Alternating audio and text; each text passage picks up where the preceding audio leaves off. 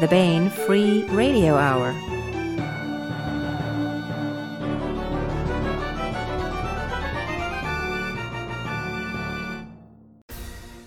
On the podcast, Brother Death makes a bad move.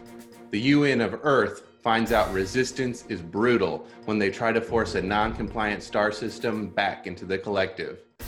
A journey to an alternate history set to the music of time and to save a galaxy, a hero must rise again and again. All that, plus we continue our complete audiobook serialization of David Weber's Uncompromising Honor. All right now.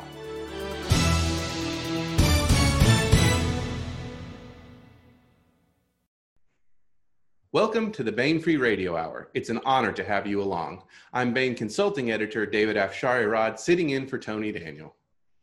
Today, I'll be talking to Marc Miller about his new novel, Agent of the Imperium. It's out now in trade paperback and ebook formats. This is an expanded edition of the novel, the original of which was nominated for a Dragon Award. The novel's set in the Traveller universe, so fans of that seminal role playing game are in for a treat. But if you've never played Traveller, or any RPG for that matter, the book is also very much for you. But first, the news.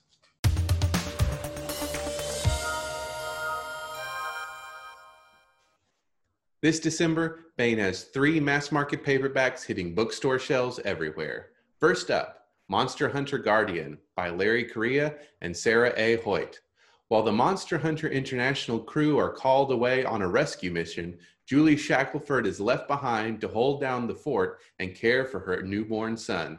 Julie's devoted to the little guy, but the slow pace of maternity leave is getting to her.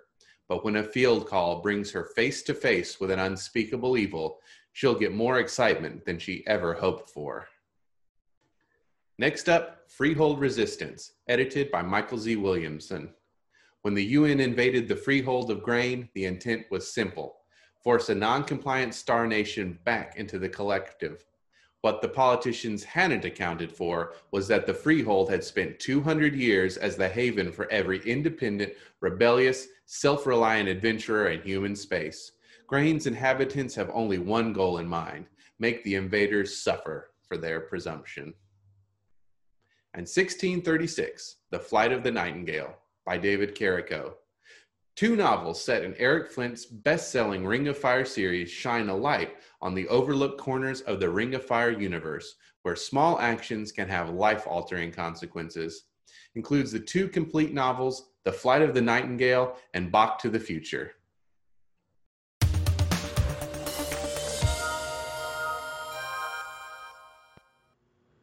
And now, my interview with Marc Miller about his new novel, Agent of the Imperium. Hi, everyone. I'm here with Marc Miller, author of Agent of the Imperium. Uh, Marc started out as a classically trained science fiction reader. I think many of us did, or uh, at least some of us, uh, raised on Campbell's Astounding and Analog, reading all the great Smith, Heinlein, Asimov, Clarke, Norton, and all the rest. Uh, he became an award winning game designer with more than 70 titles across historical and science fiction genres and was recognized with multiple awards for game design excellence. His military and science fiction experiences shaped the Traveller universe, which we'll be talking about today, uh, which he created for role playing gamers. And now he chronicles that universe in the traditional form that influenced him. He lives in Bloomington, Illinois with his wife, Darlene, and this is his first novel. Marc, thanks so much for coming on the Baen Free Radio Hour to talk about Agent of the Imperium. Thanks. Um, that's a great blurb. you know, um, let me start out. Classically science fiction reader. Um, I grew up in the 60s. Um, I went to college in downtown Chicago. And I took the train in every day, a commuter to University of Illinois. Mm-hmm. And on the way back, home every day. I would stop in this little bodega on Skid Row. And for some reason, they had a box of cover stripped analog and astounding. And remember, this is 1966. So they had copies back to the night to the 40s. Mm. I'd buy one every day for a quarter and read it on the train on the way home and then throw it away. And at the end of a year of college, I not only had learned all the basic things I'm supposed to learn and, uh, in college, but I had read most of Astounding Magazine uh, cover to cover. That was fun. Yeah, I read- fun. And then I think you couldn't ask for a better education in science fiction, you know, than doing that. Exactly. And, and uh, unfortunately, today there are a lot of people who have not read those classics, or they've read the ones that have emerged. They've read Dune. They've read um, those things. Uh, uh, Foundation, maybe, but uh, they haven't read all the short stories that were sprinkled around the edges. They haven't read all those concepts of uh, psionics from uh, various, well, whatever Campbell loved at the time. Mhm. Um, I was strongly influenced by Campbell because he had picked all those stories and I got to read them. Yeah, I um not to this is your interview and I'll talk about myself. I um kind of came to the genre through I kind of maybe an anomaly for my age in that I came through it through short stories. And specifically those old stories, not through back issues of analog, but um, through a lot of I for whatever reason the library had um, a lot of uh, older anthologies edited by like Groff Conklin and people like that. Yeah, and so you know i fredric brown and heinlein and bradbury and all those guys that's how i came to the genre too. And i'm uh, always pleased when i find somebody uh, you know in my generation or younger who has that experience. But uh, as you said unfortunately i think uh, that's not uh, read as much as it uh, could or should be. I don't want to say should be but i think there's a lot of joy and um, a lot of great um, how, how you want to say background or whatever that can still be found in those classics those foundational works i think is the way to put it you know, the other thing that I notice is that when I look back at them, I read for plot. I mean, that's what you get if you're reading astounding cover to cover in an hour and a half. You know, I read for plot. I was not a, a character um, oriented reader. Um, I look back now at what the science fiction of the 50s was and how greatly influenced it was by the Red Scare and the Yellow Menace and, and all of the details of this wonderful 1950s that we look back supposedly so fondly at. Mhm. I didn't see any of it. I didn't see any. I just read for plot. And now I look back and I can see how deeply those writers were influenced by the world situation and by the society they lived in. Um, I try to see where modern writing is the same way. Of course, it's the same way. We are deeply influenced. Science fiction, as much as it looks to the future, is reflects what modern society is. Uh, but I, I found it interesting that when I looked back at what I'd read and what I'd, I look at it again, I just am amazed at how much it reflects the society we were in. Uh, uh, Foundation is the example. Foundation has no aliens, and uh, for the most part, it, it has no diversity in it at all. It's white men and women in a galaxy-wide civilization. There are no social problems in Foundation at all, except that the empire is going to crash and, and have to be reborn.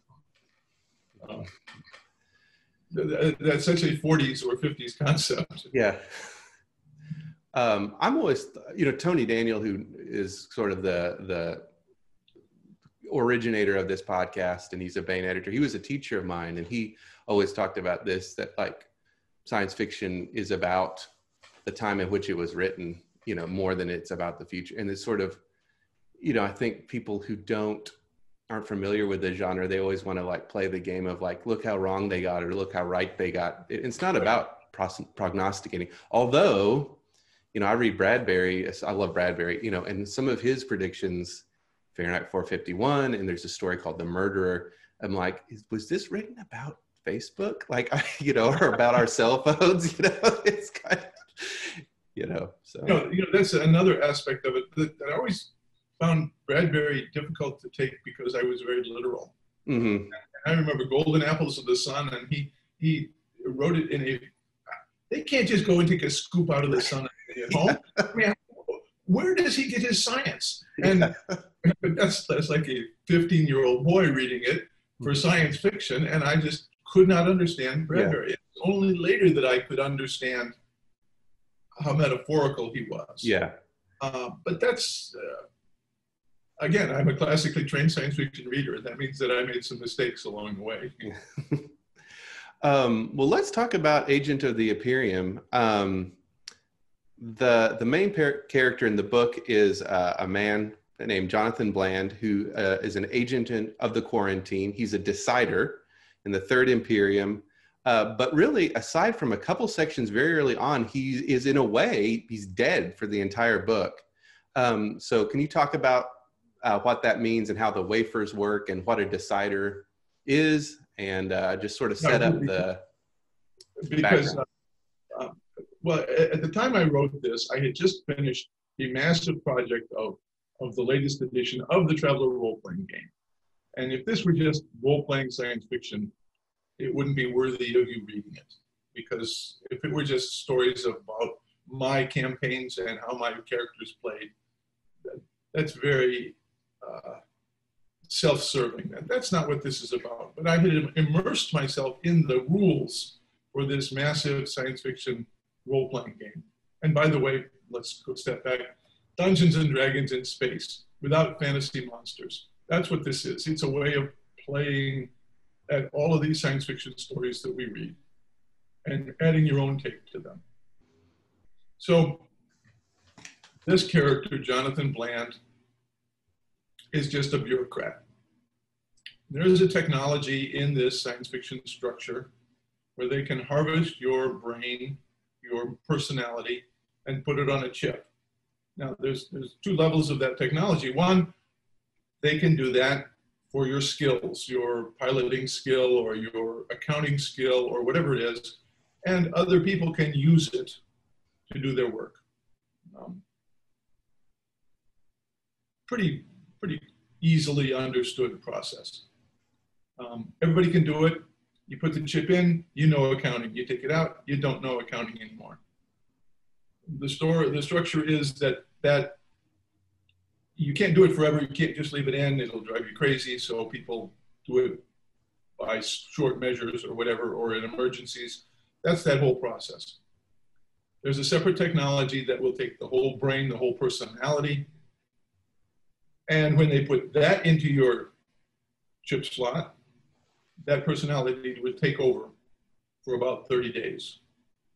The original person goes away and Jonathan Bland's personality appears and he runs the show. That's a dead end technology. It um, requires that you kill the person that you're taking the, the personality from. Um, for a variety of reasons, it's expensive and it's not worthwhile. But it does let us put an expert in some process in place uh, in a host. It lasts for 30 days. That's the basic setup. The uh, empire has decided. Oh, so then the other big backstory is, you know, the universe is filled with a lot of really scary threats of uh, plagues and diseases and uh, aliens and mind control monsters and everything else. Over time, uh, the empire, and we're talking an Asimovian sort of foundation empire, um, although diverse.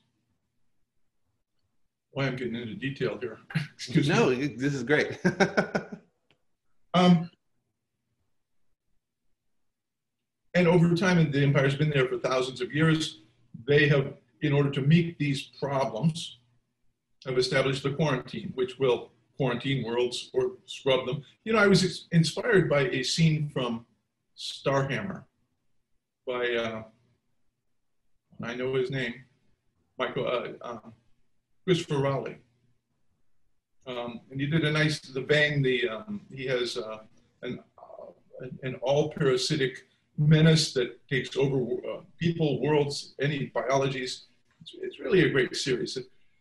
I was inspired at one point that the parasite, the intelligent parasite, has almost succeeded in taking over this world when their empire shows up, their brutal empire shows up with a fleet and scrubs the world. And I was inspired by that. One of the things I wanted to know was what is the process of scrubbing a world uh, of some mass? And so I took that concept and assumed that that's possible in this empire. And there has to be some process. The process is that some people are empowered to do that. That's the quarantine. They have officers on most ships. They're in charge if they need to be, but it takes a lot of money. It takes a high budget to do it. And the empire has decided that rather than build a whole new fleet of quarantine ships, they'll just harvest some experts, put them on ships, and put them on the ships. And when they need to, they'll activate an expert who will take charge and tell people what to do. And if the emperor says, you will do what this guy says, then I suppose they will. So that's the basic setup. Uh, I did some other things. The chip holding this guy's brain, this guy's personality, it lasts for 30, 30 days. And then it dissipates, it evaporates. The guy is no longer there. The original personality comes back. You can't do it again. Arbitrary restriction I put in there. And just because I didn't want to get into it, you can't put a man chip in a woman's body or a woman chip in a man's body. I didn't want to address that. I think that would distract us greatly because yeah. of the confusion. So um, that's the basic setup. That's the basic concept. And now we're following the story of Jonathan Bland. He's one of these people. He's empowered by the empire to decide when they need to. And uh, he has to make a lot of decisions. And then we have a nice tour because he shows up for 30 days and disappears. Um, oh, there are hundreds of copies of this chip. He's on most big ships in the empire. He could be present in two different places helps him continuity. I said that the chip records his uh, memories as well. And so when he's done with the 30 days, you put the chip back in the rack, and the next time you use it, he remembers what happened last time. So there we go. Yeah. Basically. yeah. No, that's great. Um, I was going to ask about the skill wafers, but you touched on that. Um, to me, we can. Well, I want to get into that a little later. Some of the bigger themes, but the thing that struck me was, you know, like you say, he's a bureaucrat. That this sort of um, bureaucrat sounds maybe boring, but it's not a boring book by any means. But it sort of touches on, you know, you see, uh, you know, the obvious example is Star Wars. You know, um, and I remember Kevin Anderson talking about why he liked Dune so much and saying, you know, in the line in Dune when they say, you know, this is going to cost Spice profits for whatever hundred years or whatever the line is, and he thought like no one in Star Wars. I'm not dogging on Star Wars, but you know, how did they afford to build that Death Star? You know, you, you never touch on that. And I like this book in that it was sort of like how what is the nitty gritty. Um, although again, it's sort of exciting, but it's sort of cold in that like how do you keep a star empire together? And um, and and I and I do want to talk about some of the kind of the theme of. Uh, you know, sacrificing some for the greater of the whole and all this uh, a little bit later. But that was what was interesting to me is that this is sort of a um, a very uh, rational look at you know this kind of what we think of as this big space opera. Uh, you know, yeah, how, how does a big space opera afford to have a big fleet? Where does yeah. that money come from? Right. Who, who, authorizes it, and how much leeway do you have on this? Mm-hmm. Uh, yeah, that's an offshoot of role playing. You know, if I'm just if someone's just writing a story, they don't have to worry about who pays the costs for making this happen. It's a mm-hmm. hand wave. But in, in role playing, we have people who play and they want, how much does this ship cost? Can I make a bigger ship? Can I make a bigger drive or can I make a better turret on my ship? Can I improve it? Can I upgun it? How much money do I have? Where does it come from? Are there taxes? And so that's the budgeting question. I lost my train of thought. No, no, yeah, we were just talking about how you know because of it comes from a role playing uh, background, world building. Um, you you in a story you don't necessarily need that, but in a game you do. And so, but I think that made you know. Oh, actually, I have a. Let me see. What did I say? Um, what was that? Uh, Oh, that was something else. But yeah, how you had all this world sort of from the game that you could port over, um, and so that made it to me it was just a really rich because again because of those things that you need in a role playing game that you don't always need in a novel, but when you have it in a novel, it can really um, give a, a, feeling of a real world to it. Um, and you know, I'll uh, I don't mean to compare myself you know, in any real way to Dune or to Lord of the Rings, but those are well fleshed out societies. Mm-hmm. Um, the author has, has, put a lot of work into that, uh, and we love them for that. That we feel like it's not just jumping from episode to episode and who knows what's going on, or the, there's no coherent whole. We feel like uh, Herbert created Dune as a universe first, and then wrote a story within it probably isn't quite true, but we like to think that. Um, in this case, this universe has been in place for the Traveller universe for 40 years, uh, with a lot of people playing it, and uh, I call it playtesting it. They point out, what's this? How does this work? Or you can't do that. Or what about this? And so we make adjustments, and the rules cover them. And then, as I write the novel in the universe, I'm constrained by that structure rather than just, oh, I'll just do this. Mm-hmm. I, you know, I found it interesting. I write rules for the game, and that's fun. And we can set up structures. When I write fiction in it, I start to see how those rules come together and how we have other structures that arise from the rules. Uh, for example, I have something called a clipper service we have ways of moving from world to world, and it takes a certain amount of time. It takes a week to get from here to there. It takes several weeks, a sequence of weeks to get greater distances. Um, and we had to structure, we, I, I came up with something called a Clipper service, which tries to abbreviate that time. It works within the rules, it makes you move faster, but it had never appeared in the rules before because nobody had really been trying to do that. It's, it's just a reflection that the universe informs the novel.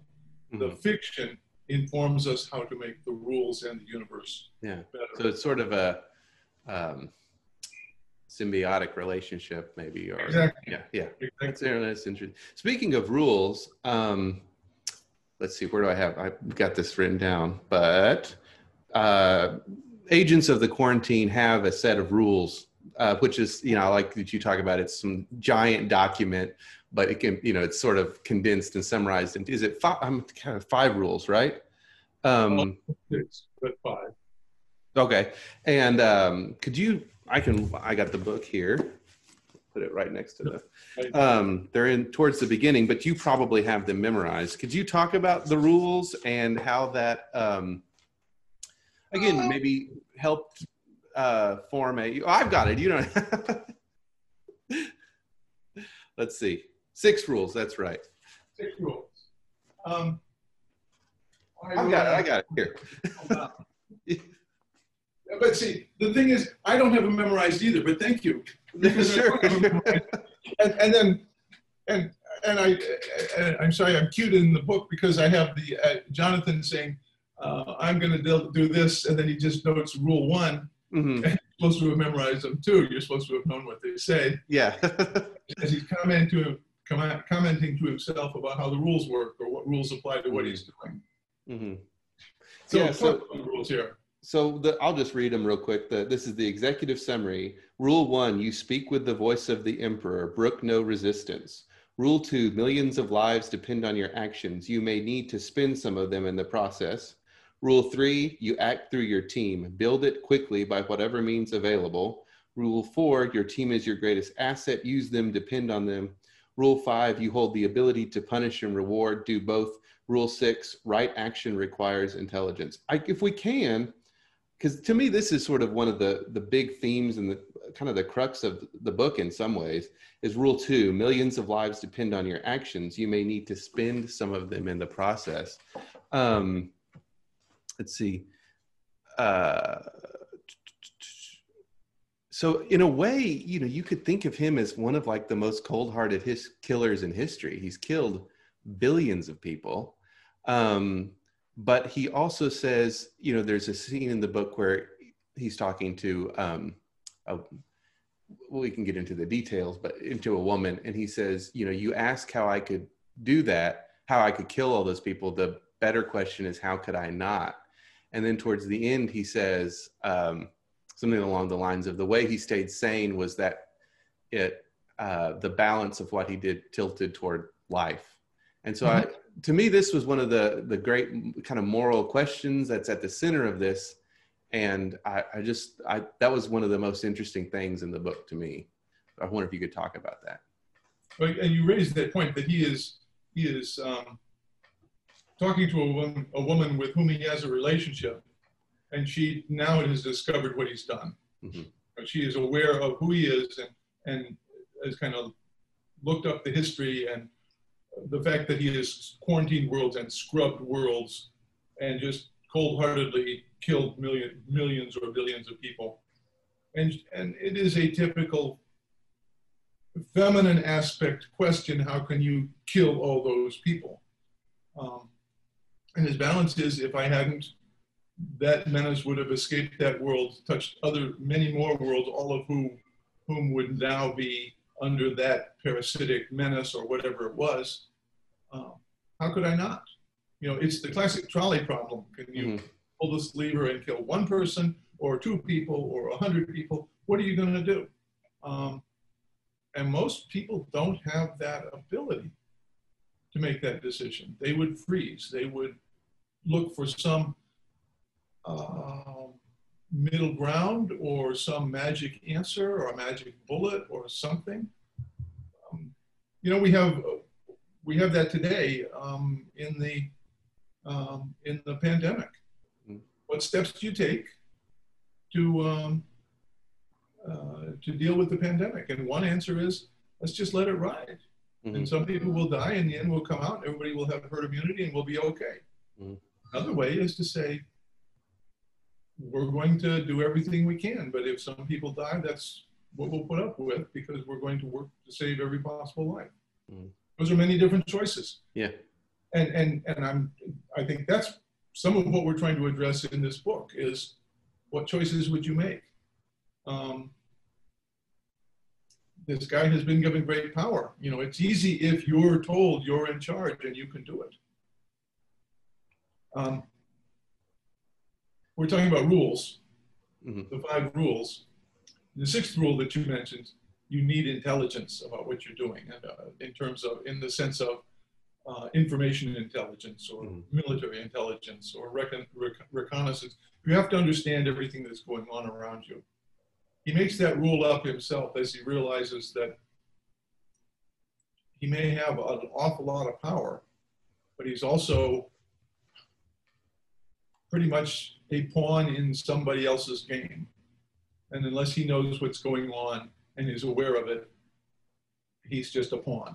Mm-hmm. And uh, he has this continuity between activations or awakenings. He has this continuity that he remembers what's going on before he's living a long time. He starts, the empire's dating system starts with year zero when the empire is founded. He starts about year 350 of the empire. And he, we follow him to about 650, 700. Yeah, so he's lived several hundred years. Where, let's see, what's the last one? Let me see if I can find it. Yeah, 725 or something like that. Yeah. And so he's, he's living a long time in, in 30 day spurts. Mm-hmm. And he wants to know things. And he sees more. Uh, for one thing, we don't resolve every question that he faces. Yeah. Uh, um, it's just a slice of the history of the empire. You yeah, know, I wanted to talk about it because there's, there's certainly a novel would be the way to categorize it, but there is a because of the way you set it up with the 30 day increments and um, we it also has the feeling of almost at times sort of interwoven short stories although it's not really that but it's sort of it's an in-between ground which i really liked. And like you say you don't necessarily resolve everything and you get slices of things and, and then but then some things may come back and some things may not. And i just wondered um, maybe you've already kind of answered this but kind of how you came upon the idea instead of just telling one sort of like beginning to end story arc to sort of weave these pieces together. And you jump back and forth in time too, um, at least a little bit. So a little bit, a little yeah. bit. No, the, the idea that we are covering somebody who is, I, I wanted to show the grandeur of this empire. I wanted to show what's going on in it. It's huge. It's, you know, if, if you're writing a story about the Roman Empire, you could either concentrate on the, the center of power of Rome, or you could have some sort of agent who is sent to the Roman frontier, uh, the, the German frontier, and deal with uh, um, Arminius and the loss of the Eagles. You could send him to Spain. You could send him um, to uh, Palestine, and you could see all these different things. But you would have to do it in sort of increments rather than mm-hmm. one specific novel, traditional novel. I'm doing the same thing here. I'm trying to show a lot of what's the grandeur of this empire. Um, it's an interesting structure. Yeah. It kind of unfolds before us as opposed to, you know, how, how is an interstellar empire governed? Who's in charge? How do they make money? How do you travel from place to place? All those things form the background for us, but I, I find it fun kind of puzzling out this, how this works. Yeah. And um, what was I going to get to? Uh, well, one thing um, I will say, this is maybe shifting, um, maybe back towards the the earlier question about um, sacrifice, the needs of the many, you know, Spock. Um, but is toward the end of the book, Bland sort of offhandedly, maybe cynically, uh, i just want to get your thoughts on this. Uh, kind of remarks that everything come down comes down to economics, and I wonder. You know, this is sort of like an English teacher question I know to ask the class, but I wonder if that's something he believes. Does that it, does that drive him? Is that um, if he does believe it, does he think that's the way things should work? I don't know. I th- that was an interesting. I mean, we've certainly heard that take from various politicians and philosophers, what have you. Um, I just wondered how that fit in in this universe, and specifically with him and his his thinking. Well, first of all, let's two, two interesting points on economics. One, economics is not about money, it's about make, making choices from limited options. That's a good point. Yeah. You know, we have to make a choice do I buy the car or pay off the house? Uh, do I buy the big car and it, it takes a greater point of percentage of my money? You know, do I marry for love or do I marry for uh, social status? What is it? all those? limited choices, and you have mm-hmm. to pick one. Um, and he faces limited choices. Do I kill all these people and save the empire, or do I? Uh, am I moved by my my feeling for individual people or for lives, and I don't kill these people now, but a lot more people die later? Mm-hmm. Limited choices, uh, choices among limited options. That's economics. Yeah. Um, and that became apparent to me a long time ago in my career of writing and game designing that, that when we do games, it's with that definition of economics, everything comes down to economics. Yeah. And so with the advent of the internet, I thought, I wonder where that phrase comes from. You know, what is that? And so I typed in and searched down, everything comes down, you know, everything depends on economics. And I found out who said that and it was me. so how can that be? But okay, so I, I claim that. That's that's the foundation of the universe, not just this universe, but every universe. Yeah, the um, universe. Yeah. the universe. Yeah. Um, yeah, it's I, you know I was thinking of it more in the traditional because in the context that he says it in the book, it is more monetary. But yeah, when you think of it more as because in fact he says, um, let me see uh, at one point he kind of describes how he operates and he says he assesses the situation this is paraphrasing he determines a list of possible paths of action that will result in the outcome you want saving the empire. And, and then he picks one but then he adds like basically saying which one isn't important. Sort of the idea of in a way dis, you know you want to have a decision that will have the right result but if there's multiple that can get that result maybe it's not so important to pick the best you just need to deciding making a decision can be more important than the decision you make maybe. Some people are paralyzed by making decisions you mm-hmm. know they wonder what's the best one? What do i do? They're they're moved by their own personal needs um, and their own uh, moral structure and and uh, ethical um, boundaries and everything else. Um, you know we're, we're, wedded to the a b c d e grading system. Mm-hmm. and this talks about a pass fail system just put in enough effort to get to pass the bar and that's all you need yeah uh, and limited choices, but limited choices doesn't mean that the necessary. Okay, so uh, I'm a uh, military game designer as well as a science fiction game designer, and I spoke with. I went to a seminar once upon a time about military weapons. It was a long time ago. The keynote speaker was, see if I can remember the name. Um, Eugene Stoner. He designed the AR-15, the M16 rifle. Um, and his keynote speak, he spoke about the M16 rifle. And at the, at the time, it was maybe a decade after a lot of congressional hearings and criticism of it in the uh, Vietnam War and uh, its problems and how it, it was a problematic rifle. And he said,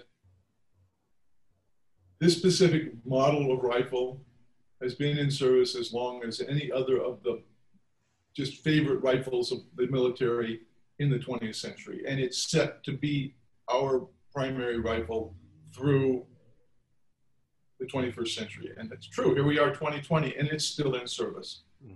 Um, and he, his, his quote was, the best is the enemy of the good enough. Yeah. And he said, you know, and he was willing to accept good enough for his particular design. And the military kept saying, we don't need yours, we're going to have the best in another five years or 10 years. And they never get to the best. Mm-hmm. And his good enough has always been there. And that's another part of the decision making process. The good enough, the best is the enemy of choosing just good enough. And I was influenced by that in this concept of economics. You don't have to have the best choice as long as you're getting one that works yeah. and succeeds. Yeah, I think of you know, um, I can't remember the book now. Man, Anyways, it was about you know achieving things, and it was saying very much the similar. You know, don't it doesn't have to be perfect. Done is better than perfect, and um, you don't let the perfect be the enemy of the good. And then also, it reminded me of that in you know from the book in that you know taking action over the long run is always better than not. Because if you take an action and you have a bad outcome you can you can fix it. And now you know that's not the thing to do in the future. If you sit there paralyzed it doesn't you you know you have to you have doing things over the long haul will always result in a better do things yeah result. it was stumblingly said but fine you know, yeah. Um, are you going to talk about Anna? Yes, I did. Yes. So I loved her sections. Um, and you can set it up how that's a very, it's her point of view and uh, that we get. And it's sort of a different, um, well, it's different because it's from her point of view, but it's also different in that Bland is around for much longer than 30 days. And she's a former English teacher. And maybe I like those sections just because I'm an English major. I don't know. But I certainly liked um, and actually, you know, you talked, I, I, want you to set it up for us, but before that, I want to talk about, or maybe not before, but um, talk about, you earlier said how you read for plot first and then read for character. And there's a section in here sort of where she is, uh, has a book club on their ship. and that's kind of the two points of view. And, and bland reads more for plot and she reads more for character. And how really you need both. So um, yeah set up how that works and what who her character is and everything. So so we have bland on this chip and he put it in um, you know put it in somebody's head and that guy then is bland for 30 days, and then when it's over, that guy comes back. In this case, that guy comes back and is traumatized by what he's done, or doesn't doesn't what he's done. Although he wasn't there, he was his mind was blank during that time, and so he goes on and he retires, leaves the navy and settles down on a world and meets the love of his life, who is Anna, and they grow old together. And so this is 20 or 30 years later, and he is suffering from an unnamed disease, which is Alzheimer's. And so she's taking care of him, and they, you know, there's some elements, some economic elements there that they don't have jobs, and so they have less money, and the society doesn't treat them especially well, and so they end up in an old folks' home waiting to die. Um, and that's the setup. Except Bland's character comes back in his head. There's a glitch. Maybe that's what caused the Alzheimer's. It doesn't matter. But he comes back. And so one night, she, from her viewpoint, he wakes up and goes into the other room and starts looking at stuff on the computer, which is strange because he doesn't do very much right now. They're just waiting for him to die. And they have a conversation about something strange having happening to him. He doesn't know what's happening either, of course. Bland's character, this has never happened to him. He not that he knows of. And so he's trying to address what does he do? Is he crazy? Is what all is this? So they arrive at an accommodation um, because he expects that his personality will go away in 30 days. When it doesn't, then he's going to go do things. He's not going to just sit there in an old folks' home because as he still has all of his memories. So he has, you know, the secret passwords that unlock budgets and uh, um, uh, an authority and ability to make things happen because he's been been given great powers. He has nothing to prove that what he is doing that has nothing to prove that he is bland. Mm-hmm. But he has the knowledge of the secret passwords that will make government software do what he said, do, do what he wants. So he really does have great power. And he, I've had someone come to me and say, he takes this English teacher, his wife, they go and commandeer a ship from some storage yard and set out to travel halfway across the galaxy to resolve some question that he had that he had never been able to resolve because he's only living 30 days at a time. This takes years. This is taking decades for them to do that. And this high school English teacher, retired high school English teacher, is just thrown into it. And to give her something to do, she has to do, okay, calculate the, the, the astrogation, the, the courses we're going to take. She learned, she's got 20 years to do this. And I've had somebody say, I want that.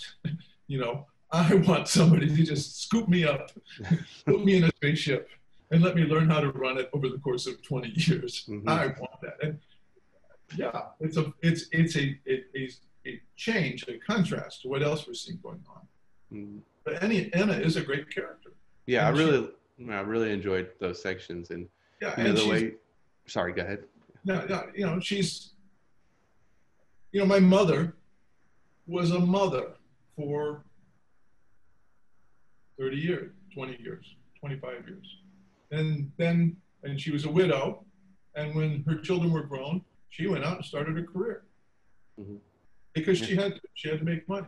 And yeah. you would have just thought her life was over and she would just sit home. But no, she went out and started a career and did something. Yeah. That's the sort of thing that can happen. And people want to happen. You don't have to just stop.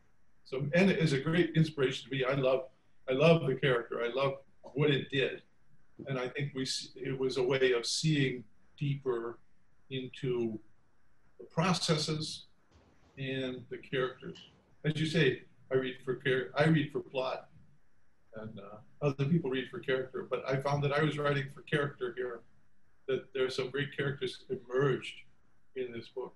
Yeah, definitely. Yeah, I think because of the longer period of Bland being alive, if you want to call it that. Uh, And um, maybe from her being from her point of view, you sort of get a deeper.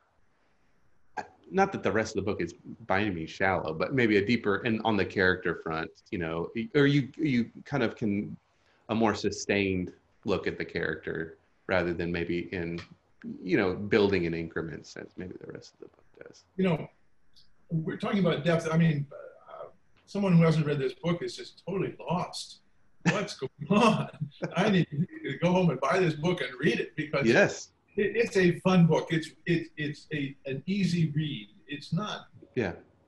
Um, there's greater depth to it if you want greater depth. You could read it for plot, and it would just race through, and it'd be a lot of fun. And there's a lot of interesting situations, um, and it's fast paced. I think there's all that. Um, read the dates at the beginning of each section because Yes. it tells you what time it is. You know, That's it. and you're Yeah. not looking, you may not have noticed that we just jumped 30 years. You know, Mhm. there's that.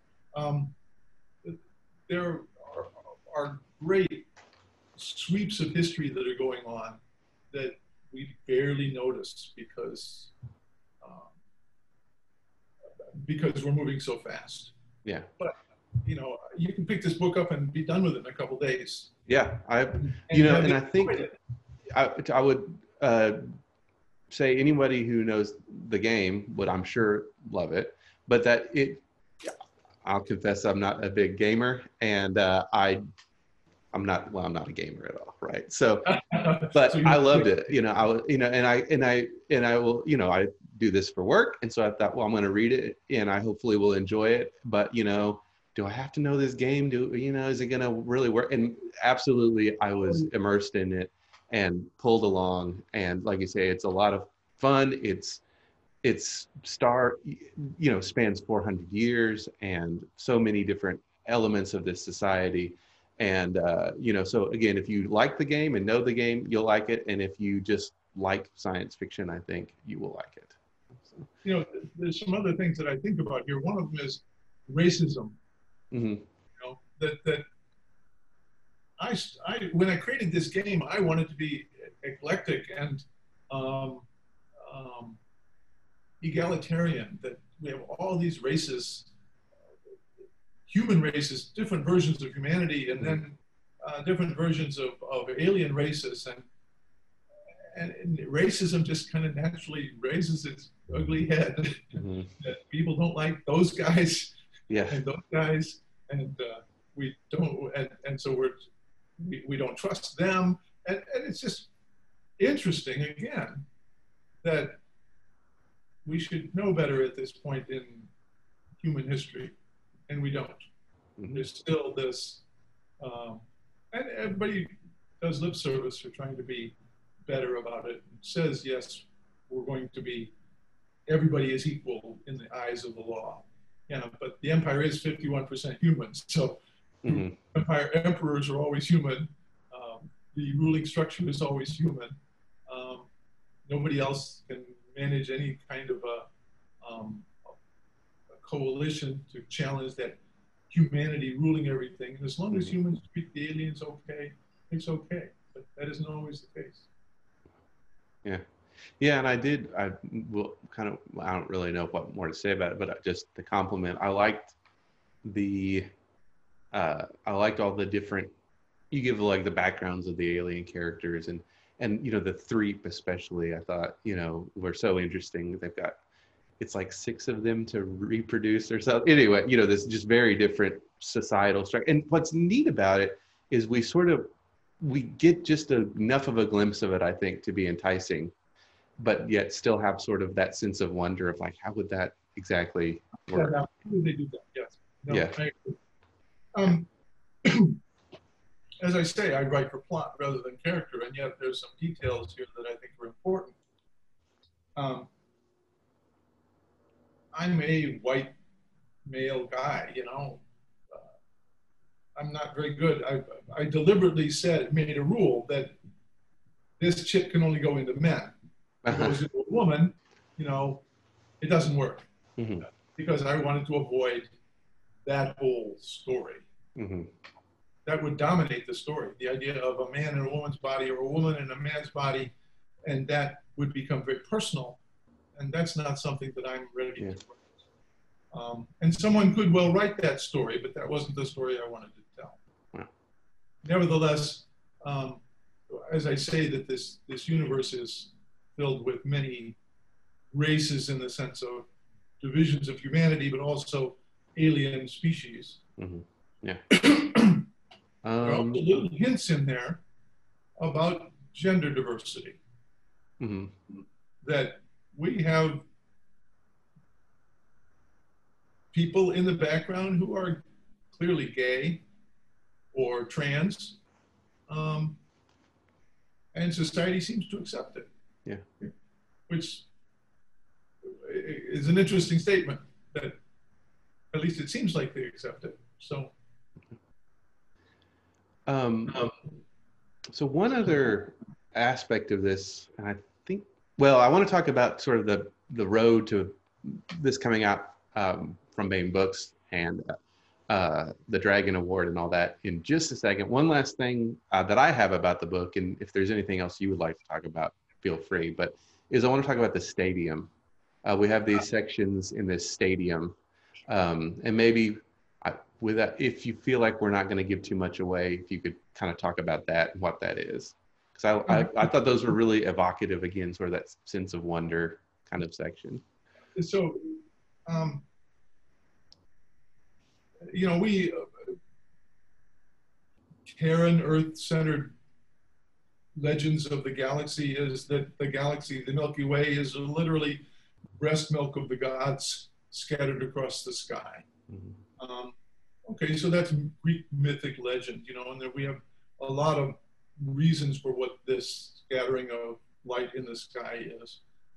And so we have created this concept of the Dakaseri, the, the audience of the stars that on in another human species out in the stars. And we haven't even gotten into why there are multiple human races in this in space, but there are. Um, they believe that every uh, one of those stars is a soul watching what's going on, and that soul is either the dead or the yet unborn. That's just a legend. That's just a myth. That's just something that somebody made up to explain what the lights in the sky are. Um, but clearly, Bland is aware of that. He has roots in galactic society, and so he knows that legend. Um, when his personality evaporates after 30 days, he is effectively dead. And uh, until he's reactivated, he remains dead. These scenes, these audience scenes, are uh, from the viewpoint of a dead person, him dead, in watching what's going on out below from the sky. Um, that's the concept. Uh, is it real? I don't know. Is it? Is it? is it just a glitch? Is it kind of like the light at the end of the tunnel for people who uh, near-death experience? Uh, is it his brain processing things very quickly once he reactivates? Um, that's up in the air yet on whether that's whether that's true or not. But the idea is that there is this vast stadium up in the sky watching what's going on, and it's filled with all the people who have ever lived or ever will live, uh, watching what's going on. Really Yeah, and I think without. I don't we'll we won't give anything away, but I, you do a lot of interesting things. I think with that, and I and I, you know those these are kind of peppered throughout. I really They Um, are, and you know, I, I had some people say, "Oh, I like that." I had some people say, "What's up with that? yeah Is that about? Why?" Get that out of there. fiction. This is is doing fantasy. What is that? That's just crazy. And I, I have to say that I was kind of surprised myself because it just kind of flowed as I was writing this. But Mhm. it's it's an interesting way to comment on what else is going on. Yeah. Um, so in in Traveller, I'm going to stop for a minute. In Traveller, one of the characteristics of this science fiction role playing game is that you generate a character. You roll di- you roll dice, and you make a number of how strong you are and how smart you are and a bunch of other stuff. That's just like Dungeons and Dragons. Then in Dungeons and Dragons, you always start out as a level one character and you go adventuring and you build up. In Traveller, you have this sequence where you would join the Navy or the Army or become a scout or do something and roll a couple of times to get some experience and then you start playing a little older with a little bit more a little bit more experience. But that process, in that process, Traveller is famous because your character might die in this pre-adventuring experience, and you have to create a new character because this guy's dead. It's a risk reward situation, you know, that yeah. take a risk on a die maybe, uh, on the roll, maybe you'll get better, but you could die, so maybe maybe I'm not going to take that risk. And I have this idea that I should have you save all your dead characters and they can go adventuring in this stadium, this space heaven stadium, and explore it. That would be fun. Yeah. Answer all those questions of people who read those sequences. That, yeah. more about that. What is that? And here's your answer. Yeah. Um, that's, that's something for some other time. Sure. Um, I want to talk about the path to this coming out from Baen Books. Um, this is an expanded edition, and the original edition of the novel was nominated for Dragon Award. So congratulations. Um, and also, you know, we mentioned this is your first novel, but this is not your first rodeo. Maybe we should say you've been writing games for years and have made quite a name for yourself in that realm. So I wonder just why write a novel, and then maybe walk us through the process of this now, uh, you know, coming out uh, in a trade paperback from Baen and also ebook, obviously. Oh, uh, thank you. You know, when I started, I started writing a long time ago in the early 70s. Gaming was a very new enterprise then. Um, and I was fortunate to be in at close to the beginning. Um, I enjoyed writing games. I, I, had some good friends, some good partners. We had a good time writing games of all kinds of subjects. And the one that has emerged is this science fiction role playing game. But I did others. I did war games and, and science fiction game, board games, all kinds of things, playing with this science fiction that I enjoy. I wanted to write a novel. Back then, I wanted to write a novel. But frankly, I was afraid of it. I mean, what do I do? What do I say? Um, what is my story? Um, and I had some that I started to write, and I still will finish them someday, but it took a long time. Um, several years ago, I finished the latest edition of this science fiction role playing game, and I was totally immersed in it. And at that point, all of that working, how this game works, how spaceships work, how worlds work, how chips work in people's heads and give them skills, all those things were just fresh in my mind. Mm-hmm. And I sat down one day and just wrote a scene, first scene in the book, of some situation. I had wanted to, I was aware I wanted to deal with the trolley problem of making decisions. I, I was aware, I was fascinated with this Christopher Rowley concept of scrubbing the world. And those all came together, and I said, I'm just going to work on this. And I worked on it for six months straight. I didn't have anything else to do. I was finished with the other. I was marketing things and shipping things and, and doing all the things I got to do, but my spare time was about writing this. And I shared it with some of my close friends, and they they told me it was good. You know, I took that with a grain of salt, but at least I was writing something that would work well within my Traveller game universe. Um, I did a Kickstarter, which convinced a thousand of my closest friends to buy it. And they gave me good marks. You know, I have to say, I have a friend, Greg Lee. Uh, he died several years ago, but he was he had done several novels, and he had written his Traveller novel. And uh, he just was a brilliant writer. I'm sorry that he's gone. But he inspired me because he said, You should do this, Marc. You should do this. And uh, I wondered how I could possibly write as well as he did, but I just persevered, put the word, kept putting the words down on paper and trying to structure it. I think the works, the, the hardest part I had was knowing how it would end. Mm-hmm. Once I realized how it ended, and you read that, so it worked. Um, then I could work to that goal, and that was. So, I had this, and uh, T.C. McCarthy. I was working with him on some project, and he said, "You know, Marc, you should talk to Toni Weisskopf and get her to publish this for you." And I said, "Huh?" you know, wow. But he made the introduction. He introduced me to Baen and gave me a, a, a glowing um, recommendation. And so I was asked to send this book in. Let's see what you got. You know, it's always, at least I had a full manuscript. I had a complete product all ready to go rather than I'll tell you, I'm telling you I can write a good book. I had already written a good book or one that somebody could judge whether it was good or not. And I was fortunate that Toni read it and liked it, appreciated it, uh, asked some questions.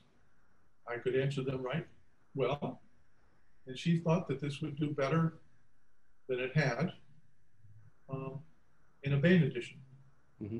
And she said, Well, you know, your ending isn't quite right. You need to wrap up some stuff at the end. Okay. You need to not use quite as many semicolons. and I took all that to heart and, and, made the changes that she asked for. And here we are. All right.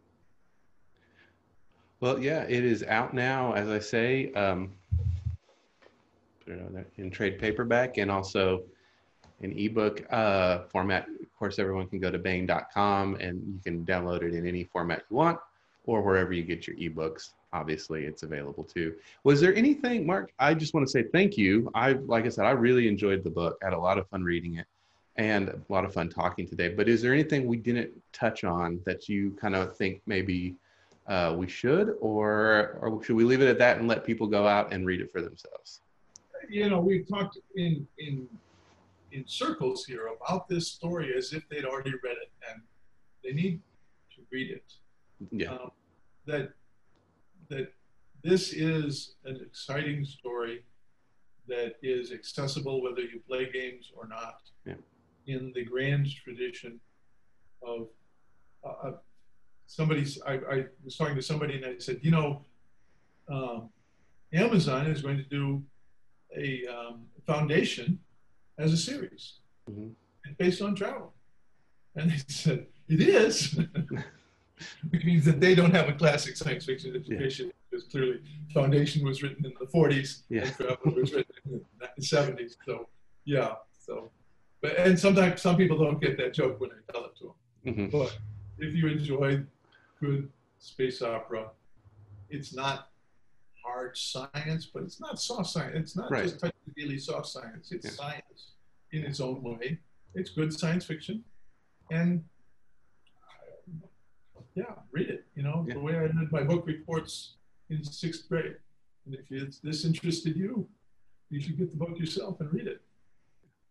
No, I, I agree. I like I say, I really enjoyed it, and it's a it's a quick read and it's an exciting read. But as we say, there's also uh, you know depth to it, but uh, not boring. Yeah. So.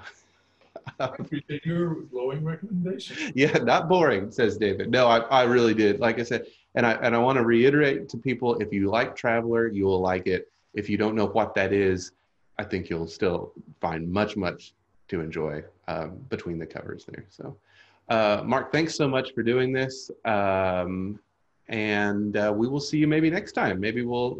Are you working on anything new, or uh, you just kind of sitting back and letting this one sink in? Well, no, I'm working on another one. We'll All right. Good. Very thank good. You. Very good. Well, thank you so much. Thank you. All right.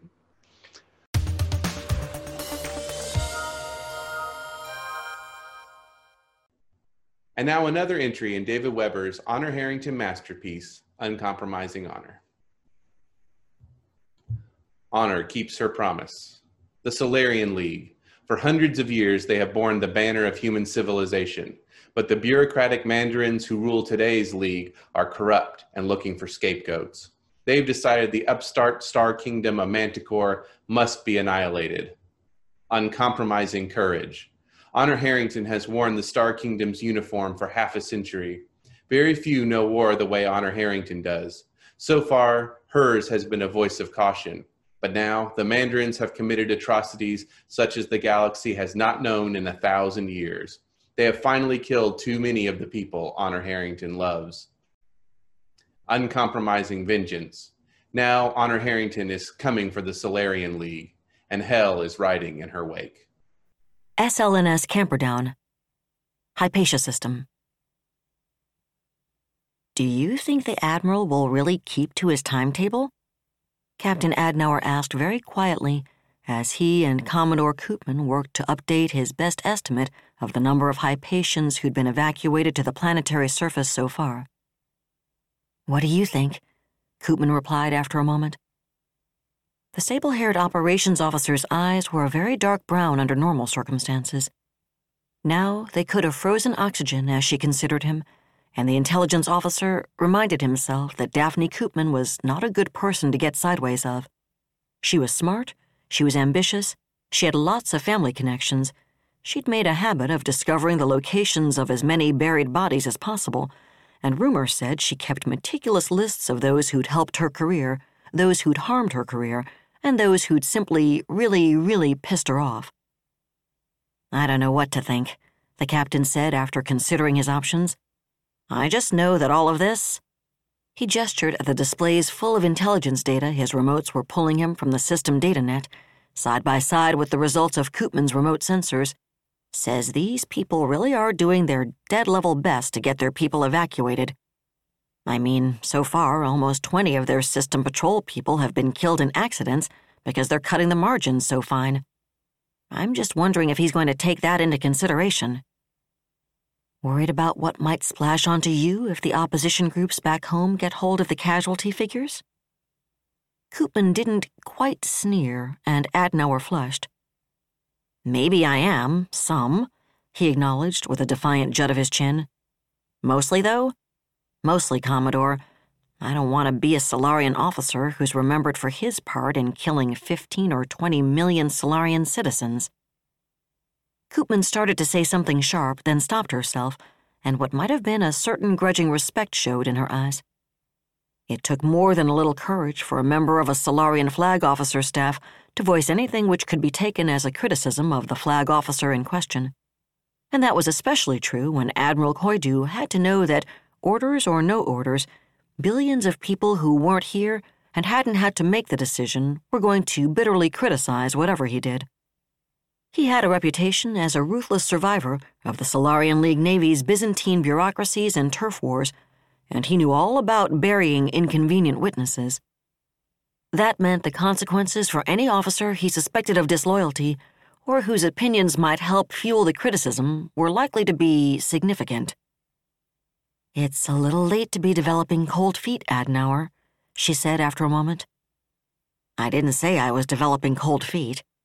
On the other hand, that might be one way to put it, Adnauer admitted. And it's not exactly like you or I were asked to volunteer when the orders were handed out. For that matter, I know the Hypatians voted to secede, which I guess means they aren't Solarian citizens anymore. It just. just bothers me, ma'am. Well, Koopman returned her attention to the data on the display between them. I guess, if I'm going to be honest, it bothers me too. And I'm the one who drew up the ops plan. She shook her head. But exactly what he plans on doing when the time limit runs out? She shrugged. was another entry in the complete audiobook serialization of Uncompromising Honor by David Weber. And that's it for the podcast. Thanks to audible.com and podcast theme composer Ruth Judkowitz. Plus, praise, thanks, and gratitude to Marc Miller, author of Agent of the Imperium, out now in trade paperback and ebook.